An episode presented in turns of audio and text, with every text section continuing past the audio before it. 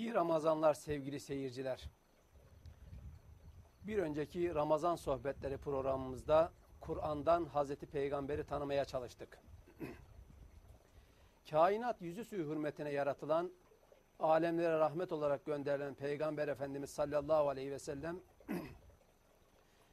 insanları seven bir insandı. O müsamahakar ve hoşgörülü bir insandı. Tembelliği sevmeyen ve çalışmayı özendiren bir insandı. O inançlara saygılıydı, o barış insanıydı. Peygamber Efendimiz sallallahu aleyhi ve sellemin geçen programında şahitlik özelliğinden bahsettik. Bu dünyada örnek olma, ahirette ümmetine tanık olma şeklindeydi. İkinci özelliği müjdeleme. Yani dünyada yapılan güzelliklerin mükafatla sonuçlanacağını, ahirette büyük bir mükafata inananların nail olacağıydı. Üçüncüsü uyarıcı olmasıydı.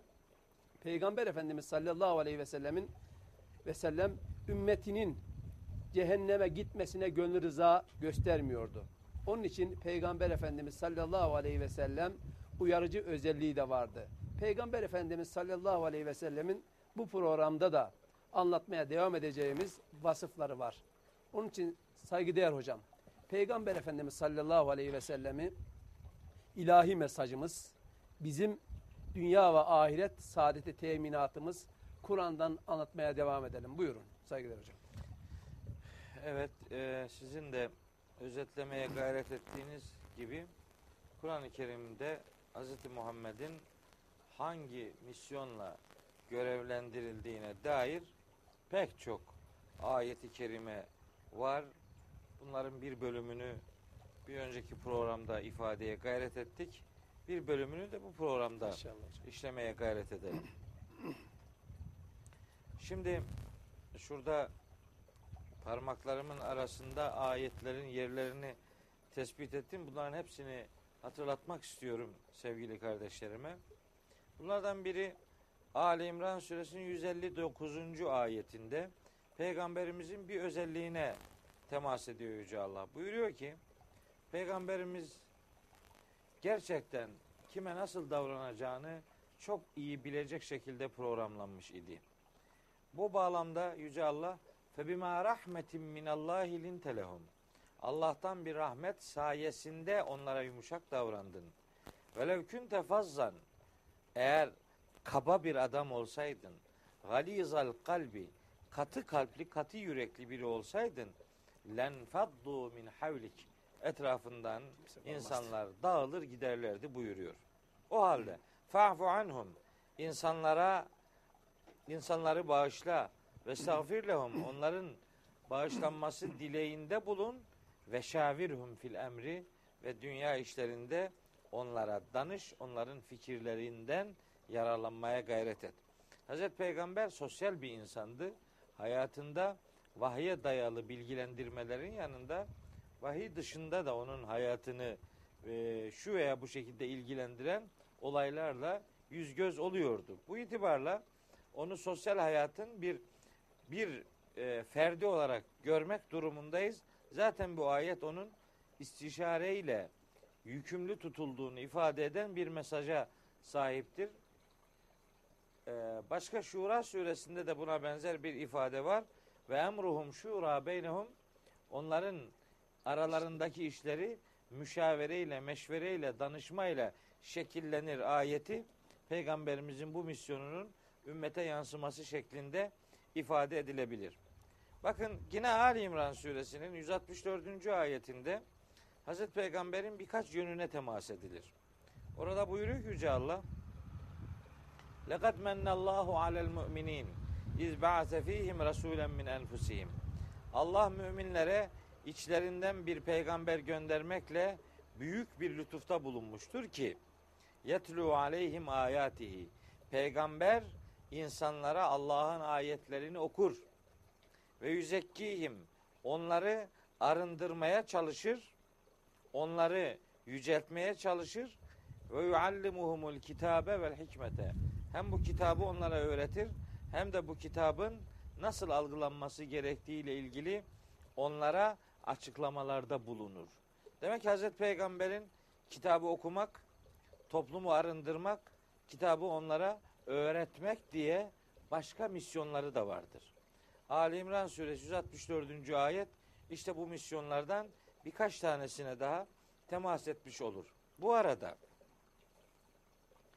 bu misyona benzer bir başka ifade Cuma suresinin ikinci ayetinde vardır. Orada huvellezî ba'ase fil ümmiyyîne rasûlen minhum yetlû aleyhim âyâtihi ve yüzekkîhim ve yuallimuhumul kitâbe vel hikme. İşte ümmi topluma işlerinden bir peygamber gönderen Allah'tır ki onlara Allah'ın ayetlerini okuyor, onları arındırıyor, onları yüceltiyor, kitabı ve hikmeti onlara öğretiyor diyor. Şimdi bu iki ayet mesaj olarak birbirine benzemektedir. Şimdi burada Araf suresinin 157. ayetini de mutlaka ve mutlaka Hazreti Peygamberi ve misyonunu doğru kavramada bilmek durumundayız. En açık, en detaylı bilgi veren ayet peygamberimizle ilgili bu ayettir. Araf suresinin 157. ayeti. Orada buyuruyor ki Yüce Allah اَلَّذ۪ينَ يَتَّبِعُونَ رَسُولَ النَّبِيَّ الْاُمِّيَّ Ümmi bir peygamberi takip ederler. O işte muttakileri, Allah'ın ayetlerine inananları anlatıyor. Tevrat'ta Hazreti Musa'nın ifadeleri olarak onlar bu kitapta da yer alıyor. Hazreti Peygamber'in özellikleri ta Tevrat'ta yazılmış. Ellezî yecidûnehu mektuben indehum fit tevrati vel incil. Onlar yanlarındaki Tevrat'ta ve İncil'de bu gerçekleri, bu özellikleri yazılı olarak buluyorlar. Var. Peygamberimiz dönemindeki Tevrat ve İncil'de bu gerçekler var. Şimdi neymiş bu gerçekler? Nasıl anlatılıyor Hazreti Peygamber?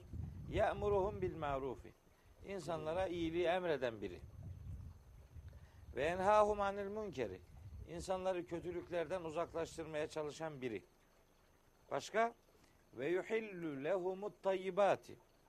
İnsanlara temiz şeyleri helal bildiren biri. Başka? Ve yuharrimu aleyhimul habaise. Pis olduğu kendisine bildirilen şeylerin haramlığını bildirir. Başka?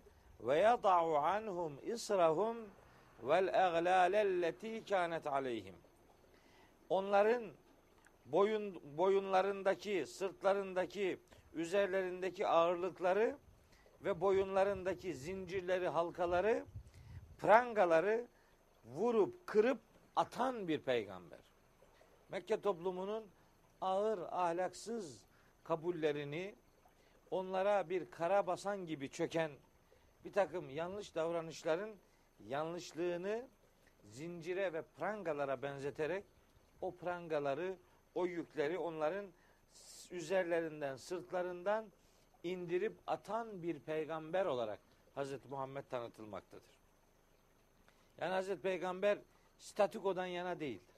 Hazreti Peygamber daima dinamik olmaktan yana hayatın gerçekleriyle iç içe ve insanlara doğrunun ne olduğunu, yanlışın ne olduğunu hayatı boyunca, risaleti boyunca açıklamaya gayret eden bir misyonla ta Tevrat'ta ve İncil'de böyle tanıtılıyor.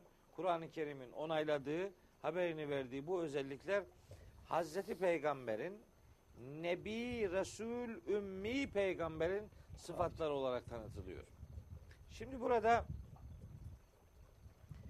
Peygamberimizden söz ederken Resul, Nebi ve Ümmi kelimeleri var. Bu ayette var. Bir sonraki ayette de var. Başka ayetlerde de var. Ya eyyüher Resulü diyen ayetler olduğu gibi Ya eyyühen Nebiyyü diyen ayetler de var. Belki bir bir tartışma konusu olarak e, algılanabilir ama bunu bir Kur'an okuru olarak izleyici kardeşlerimle paylaşmak istiyorum. Bu toplumda peygamberlik kurumu ile ilgili bir takım sınıflandırmalar yapılır. Bizim eski kitaplarımızda da bu ifadeler yer alır. Nedir bu ifadeler? İşte Resul ve Nebi kavramları. Nedir Resul? Genelde bilinen kendisine kitap verilen peygamber. E Peki Nebi kendisine kitap verilmeyen önceki peygamberin kitabıyla Amel işte amel eden peygamberdir. Bakın bu ayrım son derece hatalı bir ayrımdır. Bu ayrım Kur'ani bir dayanağa sahip olmayan bir ayrımdır. Bırakın Kur'ani bir dayanağa sahip olmayı. Kur'an'a aykırı bir ayrımdır. Niye aykırıdır? Bir iki tane ayet okumak istiyorum. Nereden çıkartıyorum bunu? Şimdi bak. Bakara suresi 213. ayeti benim bu konudaki haklılığımı tescilliyor. Buyuruyor ki Yüce Allah. Kânen nâsu ümmeten vahideten. İnsanlar tek bir ümmet idi. Fe ba'asallahu nebiyyine mübeşşirine ve münzirin. Müjdeleyiciler ve uyarıcılar olarak Allah nebiler gönderdi. En nebiyyine. Nebiler gönderdi. Sonra ve enzele ma'humul kitabe. Allah onlarla beraber Kitabı. indirdi. Hani Nebiye kitap verilmiyordu? Bak hepsine verilmiş. Hepsine kitap verilmiştir. Bazılarının hacmi büyüktür, bazılarının küçüktür. Evet. Bazılarının adı sahife diye anılır, bazılarının kitap diye anılır. Önemli değil. Burada kitap mesaj demektir. Bütün peygamberler mesajla buluşturulmuştur. Onlarca örneği var bu bu sözünü ettiğim hususiyetin ama program amacını kaybeder diye de bir taraftan hesap ediyorum. Bakın mesela Meryem suresinde Hz. Musa'ya Allahu Teala diyor ki innehu kana muhlasan ve kana rasulen nebiyya. Hem resuldü hem nebiydi. Mesela gene Meryem suresinde Hz. İsmail ile ilgili Kur'an ve kana rasulen nebiyya. Hem resuldü hem nebi idi diyor. Hatta ve hatta daha çarpıcı olsun diye söyleyeyim. Hz. İsa ile alakalı yine Meryem suresinde Hz. İsa'nın beşikte konuşması mucizesiyle ilgili ayette buyuruyor ki Yüce Allah Hz. İsa'ya söyletiyor. Ataniyel kitabe. Allah bana kitap vermiştir, verecektir. Ve cealeni nebiyya. Ve beni Nebi. kıldı. Demek ki nebinin kitap almamayla hiçbir ilgisi yok. Peki o halde nebi nedir, resul nedir? Niye Hazreti Peygamber için Hayır, hem hayır. resul diyor hem Hmm. nebi diyor? Niye? Nebi haberdar edilen demektir. Resul haberdar edildiği konuyu başkalarına ulaştıran elçi demektir. Dolayısıyla buradan ilanen söylüyorum. Her peygamber hem nebidir hem resuldür. Bütün peygamberler hem nebidir hem resuldür. Resullük de nebilik de peygamberliğin iki özelliğidir ve bu iki özellik her peygamberde vardır. Onun için Hz. Muhammed hem resuldür hem nebidir. Tıpkı diğer peygamberlerde Olduğu olduğu gibi. Peki ümmilik nedir? Okuma yazma bilmemek. Hazreti Peygamber okuma yazma bilmemekle tanıtılır. Ve bu bazen de böyle övünçlü ifadelerle anlatılır. Hazreti Peygamber okuma yazma bilmeyen biri filan değildi. Hazreti Peygamber okuma yazma biliyordu ama iyi bir okur değildi. Başka ilahi kitaplar okumamıştı. İyi bir yazar değildi. Kendi eliyle kitap yazmıyordu. İnsanlar mesela Türkiye'de okuma yazma, okuyabilme, yazabilme oranı kaçtır? Yüzde 95'in üzerindedir. Evet. Peki Türkiye'de iyi bir okur ve iyi bir yazar oranı nedir? Yüzde bir, yüzde ikidir. Okuma yazma bilmemek başka bir şeydir. İyi bir okur ve yazar olmak başka bir şeydir. İşte Hazreti Peygamber işte Hudeybiye Antlaşması'nda Resul kelimesini müşrikler kabul etmeyince Hazreti Ali'ye onu sil demiş de Hazreti Ali de demiş ki ben bunu silemem. O zaman onu bana göster hangi kelimeyi silmeni istiyorlarsa ben onu sileyim demiş de Hazreti Peygamber'e göstermiş o da onu silmiş filan. Yani biz bunları bunları daha ne kadar anlatacağız yani. Peygamberimiz 20 yıllık risalet hayatı boyunca Allah kelimesini olsun tanımıyor muydu? Resul kelimesini olsun tanımıyor muydu? Biz ne ile övünüyoruz Allah aşkına? Nasıl ezberler? 3 yaşındaki bir çocuk markaları ezbere okuyor, tanıyor da o kainatın fetanetle övündüğümüz, zekiliğiyle, zekasıyla övündüğümüz peygamber bir kelimeyi olsun. Üstelik hangi kelime? Allah kelimesi. Üstelik hangi kelime? Resul kelimesi bunu bilmiyordu diye anlatıyoruz. Hayır. Ümmi bu demek değil.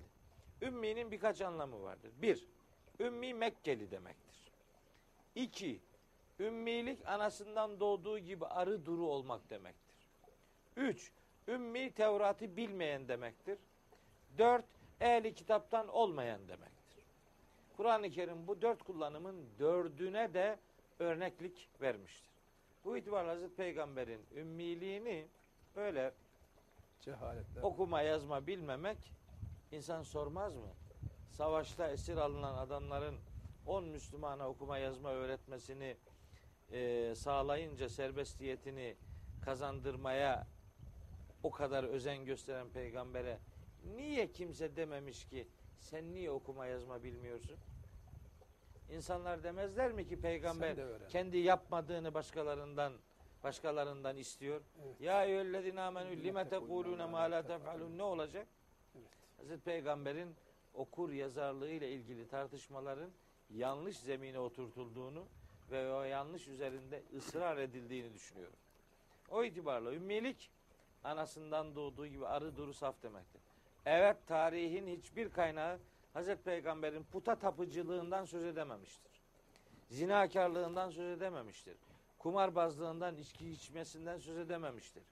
Hazreti Peygamber çocukluğundan itibaren Mekke toplumunun muvahhid dediğimiz tevhid inancını takip edebilme ayrıcalığını göstermiş nadir insanlardan biriydi. O şirk gibi büyük günah bataklıklarına bulaşmamayı başarabilmiş, bir arıdılıkta, saflıkta hayatını devam ettirebilmiş bir misyonun, bir hayatın sahibiydi Hazreti, Hazreti Peygamber. Biz onu öyle algılamak zorundayız. Ankebut suresinin 48. ayeti var. Şura suresinin 53. ayeti falan var. O ayetler Hazreti Peygamber'in okuma yazma bilmediğini değil, Tevrat'ı, ilahi herhangi bir kitabı okumadığını, onları eliyle yazmadığını ifade eden mesaj içeriğine sahiptir. Yoksa hiçbir kelimeyi, hiçbir harfi yazamayan demek değildir. Zaten vahyi kontrol eden Hazreti Peygamber'in okuma yazma bilmediğini iddia etmek herhalde gerçekle bağdaşır bir iddia değildir. Hocam bir şey soracağım bu arada. Buyurun. Tabii az önce okuduğunuz ayeti kerimede Estaizu billah ve yuallimuhumul kitabe vel hikmete. Okudunuz. Şimdi onu okuyunca benim aklıma şöyle bir şey geldi. Tabii Kur'an-ı Kerim indiğinde veyahut da Hazreti Peygamber inme olayı tamamlandıktan sonraki dönemde diyelim zaman geçmeden sadece kaynak Kur'an-ı Kerim ve Hazreti Peygamber'in sünnetiydi. Sanki zaman yani sahabe, tabi'in, tebeu tabi'in, dördüncü asır diyoruz işte mezhepler. Daha sonra bu menkıbeler arttı da mı bir nevi Kur'an'ın anlatılmasına ayrılan zaman veyahut da Kur'an-ı Kerim bir tarafa bırakarak Kur'an-ı Kerim'in yerine mi geçti? Şimdi özellikle ben dikkatimi çekiyor. Şimdi o ayet okuyunca siz benim aklıma o geldi hemen. O konu geldi. Şimdi bakıyoruz e, bir cemaatte işte sohbet esnasında öyle veya böyle hep mersiyeler, menkıbeler, mesneviler vesaire anlatılıyor. Kur'an ikinci planda bırakılıyor. Sanki dönemimizdeki insanlar talihsizmiş gibi bir intiba bende doğal olarak hasıl oldu. Siz o ayeti okurken. Bunun nedeni ne olabilir? Efendim insanlar kendi egolarını tatmin için dini kuralları kendilerine uygun hale getirebilme arzusuyla Kur'an'dan bir takım arayışlar içerisine girmişler. Bulamayınca başka şeylere yönelmişler. Başka şeylere yönelenler istediklerini üretebilmişlerdir. O üretimde insanların gönüllerini hoşlayacak, onların hayat gidişatını bir anlamda anlamsızlaştırabilecek, onlara doğru şeyleri vermenin dışında böyle daha çok günü geçirmeyi daha pratik hale getirebilecek bir takım eee, işte böyle hikaye türü, menkıbe türü meseleler daha cazip hale getirilmiş. Onları dinlemek, onlarla meşgul olmak insanlar için biraz daha kolaydan işi görmeyi onlara öğütlemiş. Böylece Kur'an-ı Kerim anlaşılan ve yaşanan kitap olmanın ötesinde okunan, anlaşılmayan, okunmasıyla sadece yetinilen ve okundukça sevap elde edilen ama anlamına yönelmeye ihtiyaç hissedilmeyen bir kitap haline dönüştürüldü. Yazık ki. Hazreti Peygamber'in hayatında kimse Kur'an'ı böyle tanıtmaya yeltenememişti. Hatta bir hadis kitabında Hazreti Ömer'in oğlu Abdullah'tan bize gelen bir rivayet var. İşte diyor ki biz peygamberimiz döneminde kadınlarla ilgili konuşmaya korkardık ki aleyhimizde bir ayet gelir diye. Ama peygamber vefat ettikten sonra artık istediklerimizi konuşmaya başladık. Hani ne olduysa dedik Vahiy. demek istedik. E, o rivayette eğer doğruysa bu rivayet bu rivayet bize insanların din hakkında aşağı yukarı neler ürettiklerini anlatma noktasında bir fikir beyan ediyor. Biz bu programda ısrarla Kur'an'a vurgu yaparak Kur'an'ın anlattığı Hz. Muhammed'i doğru tanıyarak Kur'an'ın ona yüklediği misyonu doğru belirleyerek onu hayatın içinde bir insan olarak ve hayatı dışarıdan izleyen değil, bizatihi hayatı takip eden bir misyonun sahibi olarak Kur'an'ın anlattığı çizgide anlayabilmenin mümkün olduğunu ifadeye gayret ettik. Kur'an'dan Hz. Muhammed'i tanı- tanımanın Hz. Muhammed'i doğru tanımak anlamına geleceğini, bunun dışındaki yaklaşımların zorlamalarla, nitelendirmelerle, hayallerle, sanal ifadelerle örülmekten kurtulamayacağını dillendirmek durumuna geldik. Kur'an'dan Hz. Muhammed'i öğrenmeyenler ya çok aşırı yüceltmecilikle onu tanıtmaya çalışmışlar ya da aşırı indirgemecilikle onu hiç hesaba katmamayı maalesef örneklendirmişlerdir. Biz ne aşırı indirgemeci ne aşırı yüceltmeciliği benimseme, benimsemek durumundayız.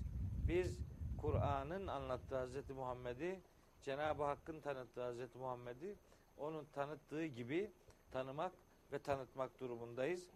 Tevbe suresinin son iki ayetinin Hz. Peygamber'in bu ümmetle ilgili bu ümmete düşkünlüğünü, bu ümmete olan muhabbetini, bu ümmete ağır gelen şeylerin ona da ağır geldiğini, bu ümmeti üzen şeylerin onu da üzdüğünü ve müminlere şefkat ve merhametle dolu olduğunu ifade eden mesajla Hazreti Peygamber'in ümmeti için adeta kendisini ümmetin önünde bir merhamet timsali olarak gösterdiğini ayetlerden böylece anlamaya, kavramaya çalışıyoruz.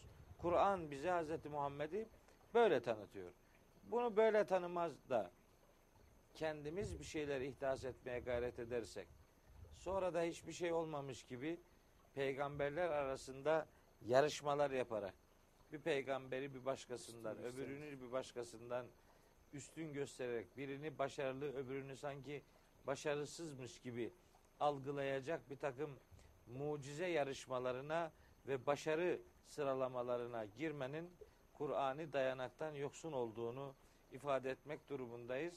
La nüferriku beyne ahadim min rusuli. Biz peygamberler arasında bir ayrım yapmayız.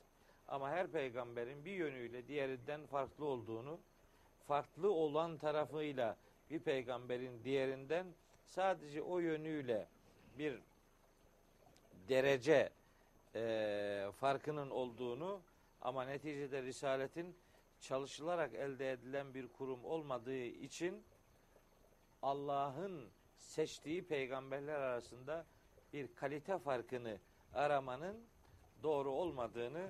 Kur'an'ın bize öğrettiğini, öğütlediğini bu vesileyle burada ifade etmek durumundayız diyorum ve Hazreti Peygamberle ilgili bu e, son değerlendirmelerle sevgili kardeşlerimi Kur'an'ın aydınlık yüzüyle karşı karşıya bırakıp onun muhteşem dünyasıyla daha tanışık ve barışık olmalarını sağlayacak çalışmaları yapmalarını Kur'an'ın onlardan istediğini hatırlatmak istiyorum. Belki peygamberden ve peygamberlerden konuşulunca peygamberlerin beş tane çok önemli özelliğini de hani işin sonunda hatırlatarak böyle toparlayalım. Peygamberlerin beş tane sıfatı vardır. Bunlardan biri sıdktır. Sıdk doğruluk demektir. Yani yalan konuşmamak demektir. Bütün peygamberler doğru sözlüdür, yalan konuşmazlar. İki emanet peygamberler güvenilir insanlardır. Kendilerine verilen emanetin gereğini yerine getirirler.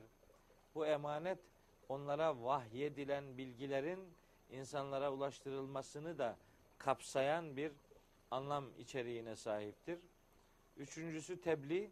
Peygamberler ilahi vahyin onlara ulaştırdığı gerekleri her neyse artmadan, eksiltmeden, onlarla oynamadan insanlara aynen ulaştırma görevidir. Bütün peygamberler bu görevi yapmışlardır. İsmet, peygamberler masumdurlar. Masum demek peygamberler aldıkları vahyi değiştirmeden, ona herhangi bir katma yapmadan, herhangi bir eksiltme yapmadan tebliği Allah'ın kontrolünde insanlara ulaştırma noktasında insanların onları, şeytanların onları etkilemeye muvaffak olamayacakları noktasında bir korunmuşluk anlamına gelir. Yoksa insan olarak peygamberler de elbette hata yapmışlardır. Daha önce bir vesileyle söylemiştim. Peygamberler habire hata yapmazlar. Peygamberler bir hatayı birden çok tekrar etmezler ve peygamberler tevbe etmeden ölmezler. Dolayısıyla peygamberlerin hata yapmışlığı elbette insan olarak mümkündür ki vahiy onun yaptığı davranışın yanlış olduğunu düzeltme misyonuyla onları şekillendirmiş, düzeltmiştir. Bir son özelliği peygamberlerin Fetanet. fetanettir. O da zeki insanlardır, güvenilir insanlardır. Zekasıyla insanlara bilgi aktarımında herhangi bir kabahat işlemeyecek şekilde üstün zekalı insanlar olduğu vurgusuyla bütün peygamberlerin programlanmış olduğunu, dizayn edilmiş olduğunu, Yüce Allah'ın onları böyle e, sıradan insanlardan değil de daha bir takım meziyeti olan insanlardan seçtiğini belirleyerek sözlerimi toparlamak istiyorum. Buyurun siz Saygıdeğer hocam kapat. hakikaten Peygamber Efendimiz sallallahu aleyhi ve sellemi Kur'an'dan tanımamıza çok büyük katkıda bulundunuz. Rabbim razı olsun. Sevgili izleyiciler, Ramazan Sohbetleri adı altındaki bugünkü programımızda Peygamber Efendimiz sallallahu aleyhi ve sellemi Kur'an'dan tanımaya çalıştık. Kainat yüzü suyu hürmetine yaratılan, alemlere rahmet olarak gönderilen Peygamber Efendimiz sallallahu aleyhi ve sellemin Kur'an'daki vasıflarını öğrenmiş oluyoruz. Artık mümin olarak Allah'a kul olmanın sevinci içinde Peygamber Efendimiz sallallahu aleyhi ve selleme de ümmet olma yarışında bu özellikleri öğrendikten sonra daha bir bağlılığın olması gerekmekte. Hazreti Peygamber sallallahu aleyhi ve sellem bizim gibi bir insandı. Beşeri ve ilahi yönü vardı.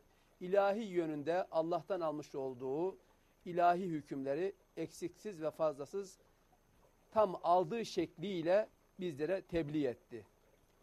Peygamber Efendimiz sallallahu aleyhi ve sellem bir insandı ve insanlara değer verirdi. İnsan oluşu ayeti kerimeyle sabit ki zaten Cenab-ı Hak diyor ki Habibim de ki ben de sizin gibi bir insanım Rabbimiz birdir. Öyleyse yani burada Peygamber Efendimiz sallallahu aleyhi ve sellemin insanlara gelmesi, görevli olarak gelmesi ve insan olmasının bir gereğidir bu. Peygamber Efendimiz sallallahu aleyhi ve sellem inançlara saygılıydı. Farklı dindeki insanlara baskı yapmazdı. O barış insanıydı. Peygamber Efendimiz sallallahu aleyhi ve sellem müsamahakar ve hoşgörülü, hoşgörülüydü. Ve ayeti kerimede Cenab-ı Hak onun Allah'ın vermiş olduğu bir güçle yumuşak davranması, insanlara mülayim davranmasının Kur'an-ı Kerim'den görüyoruz. Peygamber Efendimiz sallallahu aleyhi ve sellem vasıflarını öğrendikten sonra onun ne kadar yüce bir insan olduğunu öğrenmiş oluyoruz. Rabbim bundan sonra Peygamber Efendimiz sallallahu aleyhi ve sellem Kur'an'dan tanıdıktan sonra ona bir daha, bir fazla daha bağlılık nasip etsin. Cenab-ı Hak cümlemize bu Ramazan ayında Kur'an'a bağlılık, peygambere tabi olmayı nasip etsin. Sevgili izleyiciler, bir sonraki Ramazan sohbetleri adı altında programda buluşmak dileğiyle.